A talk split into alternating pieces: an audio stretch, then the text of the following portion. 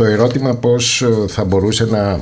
εφαρμοστεί και ενισχυθεί η εφαρμογή ενός κώδικα δεοντολογίας στους χώρους του εργασίας, και εγώ μιλάω πιο συγκεκριμένα για τους χώρους του πολιτισμού, θα ήθελα να πω καταρχήν το εξής, ότι πολύ πρόσφατα το Υπουργείο Πολιτισμού παρότρινε όλους τους φορείς που εποπτεύει, μεταξύ αυτών και το Φεστιβάλ Αθηνών και Επιδαύρου, να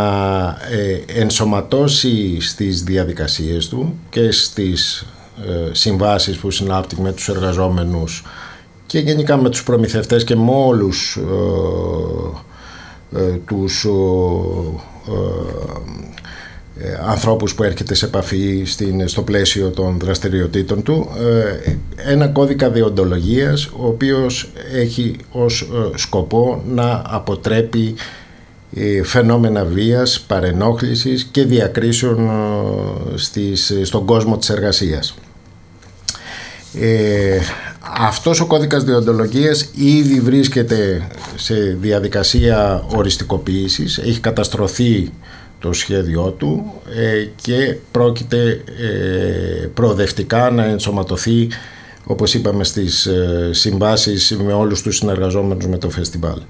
Παράλληλα όμως είναι αξιοσημείωτο να πούμε και το εξής, ότι υπάρχει ένα ευρύτερο νομοθετικό πλαίσιο, πολύ πρόσφατα, ο νόμος 4808 του 2021, ο οποίος ενσωματώνει και διεθνείς συνθήκες καταπολέμησης της βίας και παρενόχλησης στους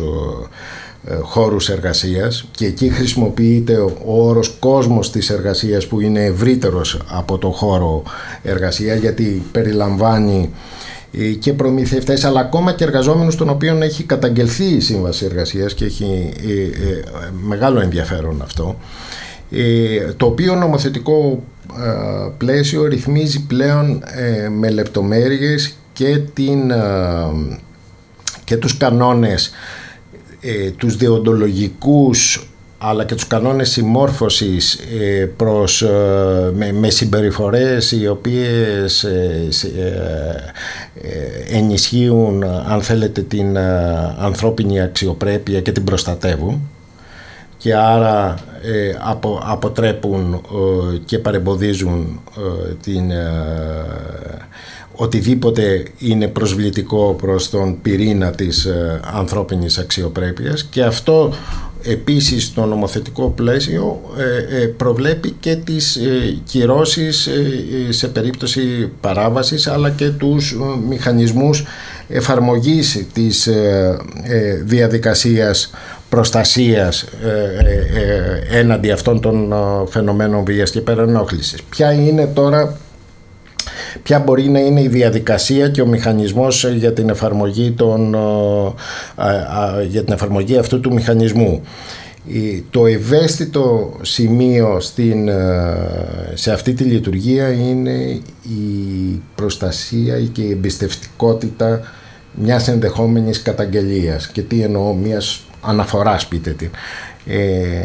Εάν το θυγόμενο πρόσωπο υποστεί μια τέτοια προσβολή, είτε κατά τη διάρκεια της εργασίας, είτε εκτός του εργασιακού χώρου, είτε ακόμα και αν έχει καταγγελθεί η σύμβαση εργασίας αλλά διατηρεί μια σχέση είτε με την εργοδοσία του, είτε με τον προϊστάμενό του, είτε με οποιονδήποτε συνάδελφό του στον χώρο εργασίας, θα πρέπει να την αναφέρει. Πώς όμως θα την αναφέρει έτσι ώστε και ο ίδιος να προστατεύεται, αλλά και η εμπιστευτικότητα της διαδικασίας. Η σκέψη εκεί που βρίσκεται στη διαδικασία εφαρμογής αυτή τη στιγμή είναι να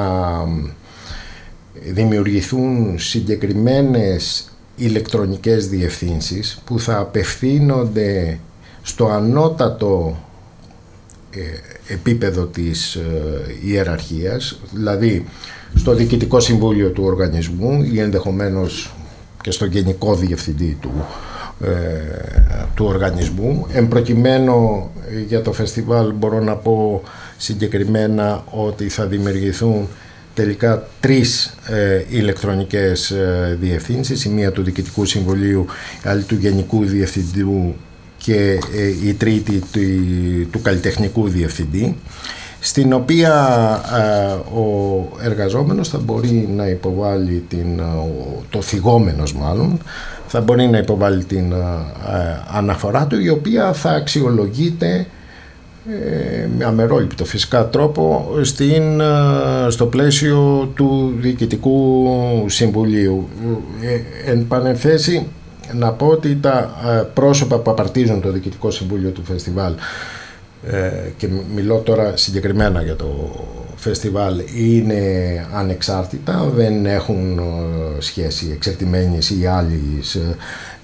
μορφής εργασίας με το Φεστιβάλ Αθηνών. Συνεπώς έχουν ένα τεκμήριο ακεραιότητας και αντικειμενικότητας, το οποίο είναι και αναγκαίο για την ορθή αξιολόγηση ενός τέτοιου περιστατικού. Ένα άλλο επίσης, ένας άλλος παράγων που συμβάλλει στην σωστή αξιολόγηση αυτών των αναφορών, αλλά και στην προτροπή του θυγόμενου να κάνει την αναφορά, είναι ο αποκλεισμός των αντιπίνων. Δηλαδή ότι μία τέτοια αναφορά, εάν την κάνει, δεν θα έχει αντίκτυπο στον ίδιο, είτε υπό τη μορφή εκδικητικότητας, είτε υπό τη μορφή κυρώσεων που μπορεί να έχει στην εργασιακή του σχέση. Αυτό πλέον προβλέπεται και στον νόμο που σας είπα. Ο κώδικας δεοντολογίας τώρα, τον οποίο ανέφερα στην αρχή και για τον οποίο το Υπουργείο Πολιτισμού έτσι με έχει παροτρύνει να εφαρμοστεί όσο το δυνατόν ταχύτερα, ουσιαστικά εγκαθιδρεί αυτές τις διαδικασίες, άρα δημιουργεί τις συνθήκες σωστής εφαρμογής του νομοθετικού πλαισίου που υπάρχει, του νόμου 4808. Αν κανείς επιτύχει την πραγματικά μια δόκιμη έτσι και σωστή και αντικειμενική και αμερόληπτη εφαρμογή αυτού του νομοθετικού πλαισίου, θεωρώ, και αυτή είναι η προσωπική μου άποψη, ότι προοδευτικά θα δημιουργηθεί έτσι ένα υπόδειγμα συμπεριφοράς στον χώρο εργασίας, που θα αντανακλά και στον ίδιο τον οργανισμό και στις σχέσεις του με τους τρίτους, και οπωσδήποτε θα ενισχύει τη συλλογικότητα και το πνεύμα συνεργασίας μεταξύ των ανθρώπων, που είναι και το ζητούμενο σε αυτές τις ιδίως τους φορείς πολιτισμού. Τώρα, ως προς τους μηχανισμούς εφαρμογής, να προσθέσουμε και την πρόβλεψη του νόμου ότι ενισχύεται ο ρόλος του ιατρού εργασίας, αυτός που ήδη υπάρχει και είναι υποχρεωτικός στις εταιρείες, πλέον γίνεται ευρύτερος, έχει μια σημασία, έχει πλέον και έναν συμβουλευτικό ρόλο για την εφαρμογή του κώδικα δεοντολογίας, και το σώμα επιθεώρησης εργασίας, το οποίο μπορεί να είναι και αυτό, παράλληλα με τις αναφορές που προανέφερα, αποδέκτης καταγγελιών και χειρισμού παραπώνων που έχουν σχέση με με φαινόμενα διακρίσεων, βίας ή παρενόχλησης, όπως τα ορίζει ο νόμος, και όπως είπαμε είναι πολύ ευρύ το περιεχόμενο των όρων αυτών, έτσι ώστε να καταλαμβάνει όλες τις μορφές που προσβάλλουν εν τέλει την ανθρώπινη αξιοπρέπεια. Το σώμα επιθεώρησης εργασίας αποκτά ιδιαίτερη πρακτική σημασία, όχι τόσο στους φορείς του δημοσίου, γιατί εκεί δεν επεμβαίνει, όσο στους ιδιωτικούς χώρους εργασίας, και ιδίως στις ολιγομελείς εργασιακές ομάδες όπου η εφαρμογή του νόμου μπορεί να αποβεί πρακτικά δυσχερής, γιατί ενδεχομένως ο αυτουργός της παρενόκλησης να είναι και ο ίδιος ο οποίος εποπτεύει τη διαδικασία, δηλαδή της κύρωσης ή των αναφορών ή των καταγγελιών. Άρα τελικά μπορεί να είναι ο ίδιος ο εργοδότης. Εκεί η διαφυγή, αν θέλετε, είναι η επιθεώρηση εργασίας, στην οποία μπορεί να απευθυνθεί κανείς προκειμένου να επιβληθούν οι κυρώσεις που προβλέπει ο νόμος, οι οποίες κλιμακώνονται. Τώρα μιλώ για τους ιδιωτικούς οργανισμούς, κλιμακώνονται από πρόστιμο μέχρι και σε περίπτωση υποτροπής τη διακοπή λειτουργίας της επιχείρησης. Για τις σχέσεις δημόσιου και ιδιωτικού τομέα στον χώρο της τέχνης, για τις συμπράξεις μάλλον δημόσιου και ιδιωτικού τομέα στον χώρο της τέχνης, είναι πάρα πολύ ενδιαφέρον να δούμε τι μορφές μπορεί να λάβει αυτή η συνεργασία, ποια είναι τα υπέρ και τα κατά κάθε μοντέλου συνεργασίας και πώς τελικά έχουν αποδώσει αυτά τα μοντέλα συνεργασίας μέχρι σήμερα. Προεισαγωγικά να σημειώσουμε ότι στην Ελλάδα, ενώ η σύμπραξη δημόσιου και ιδιωτικού τομέα σε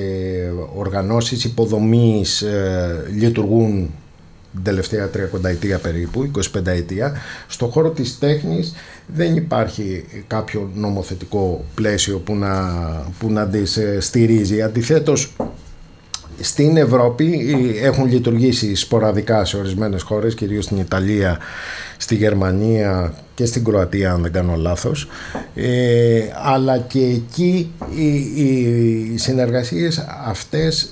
είναι πολυκύμαντες και πάντως δεν είναι μονομορφικές, δηλαδή δεν έχουν μία συγκεκριμένη μορφή. Δεν σημαίνει δηλαδή ότι το δημόσιο συμπράττει με τον ιδιώτη είτε σε ίσους όρους, εισφέροντας τα ίδια κεφάλαια, είτε το δημόσιο μπορεί να εισφέρει τις υποδομές και ο ιδιώτης τη διαχείριση, είτε μπορεί ο ιδιώτης ενδεχομένως να... ο οποίος ιδιώτης, παρενθετικά σημειώνω, μπορεί να είναι μία κερδοσκοπική, μία εμπορική εταιρεία, αλλά μπορεί να είναι και ένας μη κερδοσκοπικός οργανισμός, ενδέχεται φερειπίν να κατασκευάζει ένα μουσείο ή άλλον οργανισμό τέχνης και η διαχείριση να ανήκει και στους δύο. Θέλω να πω, τα μοντέλα μπορεί να είναι πάρα πολλά. Ερχόμενο στο εγχώριο πλαίσιο, εδώ το ελληνικό, η εμπειρία μέχρι στιγμής έχει δείξει ότι η συνεργασία των ιδιωτών με το δημόσιο είναι μονοσήμαντη, δηλαδή περιορίζεται στις πολιτιστικές χορηγίες κατά κύριο λόγο. Αλλά και εδώ είναι προβληματική η συνεργασία, γιατί ενώ υπήρχε ο νόμος, αν θυμάμαι καλά, του 2007 ή 2008 για τις πολιτιστικές χορηγίες, εντούτοις η πρακτική του εφαρμογή αποδείχθηκε δυσχερής, περίπλοκη, γραφειοκρατική, γιατί παρεμβάλλονταν διάφορες γνωμοδοτικές επιτροπές προκειμένου να χαρακτηρίσουν την πολιτιστική χορηγία δεκτική, ας το πούμε, απαλλαγής από το εισόδημα και μέχρι ορισμένου ποσοστού δεκτική απαλλαγής από το εισόδημα κλπ. Τελικώς δεν τελεσφόρησε και ουσιαστικά κατέστη ανεφάρμοστη. Γνωρίζω ότι το Υπουργείο Πολιτισμού και ο Υφυπουργός Σύγχρονου Πολιτισμού έχει δείξει ειδικό ενδιαφέρον για τον εξυγχρονισμό αυτών των νομοθετικών διατάξεων προκειμένου να ενισχύσουν τις πολιτιστικές χορηγίες. Ας ελπίσουμε ότι αυτό θα γίνει σύντομα, προκειμένου να διευκολυνθεί τουλάχιστον αυτό το μοντέλο συνεργασίας, αλλά που δεν μπορεί να είναι ούτε πρέπει να είναι το μοναδικό. Θα πρέπει να δούμε εάν και με άλλους τρόπους μπορεί να συνεργαστεί το δημόσιο με τους ιδιωτικούς φορείς. Το Καπνεργοστάσιο είναι μία και η έκθεση του νέων, η πρόσφατη, είναι μια μορφή συνεργασίας για συγκεκριμένο project. Πιο ενδιαφέρον θα ήταν να δούμε αν μπορούν σε μακροπρόθεσμη βάση να λειτουργήσουν δημόσιο και ιδιώτες μαζί από κοινού. Μπορούν να λειτουργήσουν και ποιος μπορεί να είναι ο σκοπός που θα παροτρύνει και τους δύο να συνεργαστούν. Εδώ λοιπόν αναδεικνύεται και ένα ζήτημα σκοπιμοτήτων. Εάν μεν ο ιδιώτης είναι εταιρεία που για λόγους εταιρικής κοινωνικής ευθύνης ή και προβολής της ίδιας εταιρείας επιθυμεί να συμμετάσχει σε ένα τέτοιο μοντέλο συνεργασίας, δεν μπορεί να απεμπολίσει την κερδοσκοπική της λειτουργία και το σκοπό που έχει να αποκομίσει από, ακόμα και από μια τέτοια σύμπραξη, κέρδος. Το δημόσιο από την άλλη μεριά είναι αδιάφορο ως προς αυτό το σκοπό. Δεν είναι ο κύριος σκοπός του να βγάλει λεφτά από, ή να ενισχύσει τον προϋπολογισμό από μια τέτοια λειτουργία. Προτάσει το δημόσιο συμφέρον. Μπορούν επομένως αυτά τα δύο να συμβαδίσουν ή υπάρχει μια εγγενής αντινομία με την έννοια ότι συγκρούονται δύο διαφορετικοί σκοποί που μπορεί να παρεμποδίσουν μια ομαλή συνύπαρξη δημοσίου και ιδιώτη σε μακροπρόθεσμη βάση. Εγώ θέτω το ερώτημα, δεν υπάρχει εύκολη απάντηση. Ευκολότερη θα ήταν η απάντηση εάν ο ιδιώτης ήταν μη κερδοσκοπικός οργανισμός, αλλά και ένας μη κερδοσκοπικός οργανισμός δεν μπορεί να δεσμευθεί σε μια μακροχρόνια συνεργασία. Νομίζω ότι αυτό είναι αυτονόητο και δεν έχει απεριόριστο προϋπολογισμό για να το υποστηρίξει. Συνεπώς, οι μορφές συνεργασίας δημοσίου και ιδιωτών, αυτά τα λεγόμενα public-private partnership, τα PPPs που λέγονται διεθνώς, φαίνεται ότι μπορεί να λειτουργήσουν ευκολότερα σε συγκεκριμένο πλαίσιο χρονικά αλλά και πρακτικά ενός σχεδιασμού, ενός έργου, ενός project, πολύ δυσκολότερα σε μακροχρόνια βάση. Για την πολιτιστική χορηγία που είναι μια άλλη μορφή συνεργασία που είπαμε, είναι και η πιο πρακτικά εφαρμόσιμη, εκεί απαιτεί ένα νομοθετικό εξυγχρονισμό προκειμένου να παρακινηθεί και οι ιδιώτες να έχουν ένα κίνητρο ακόμα και φορολογικό για να ενισχύσουν με χορηγίες τις διάφορες δραστηριότητες πολιτιστικές στη χώρα. Ένα ίσονος σημασία, μια ίσονος σημασίας μορφή συνεργασίας θα μπορούσε να είναι και η συμμετοχή ιδιωτών, όχι οικονομικά αλλά συμβουλευτικά, σε οργανισμούς σε πολιτιστικούς οργανισμούς του δημοσίου. Και τι εννοώ; Φερρυπίν, αυτά που υπάρχουν, τα advisory boards που υπάρχουν σε μουσεία του εξωτερικού, που συνήθως απαρτίζονται από ανθρώπους με ιδιαίτερες γνώσεις και εμπειρία στις τέχνες, θα μπορούσαν να συγκροτήσουν παράλληλα με το Διοικητικό Συμβουλίο και προφανώς χωρίς αποφασιστικές αρμοδιότητες να συμμετάσχουν σε πολιτιστικούς οργανισμούς, σε μουσεία ελληνικά, προκειμένου να συμβάλλουν και στην προβολή των μουσείων, προσελκύοντας χορηγίες,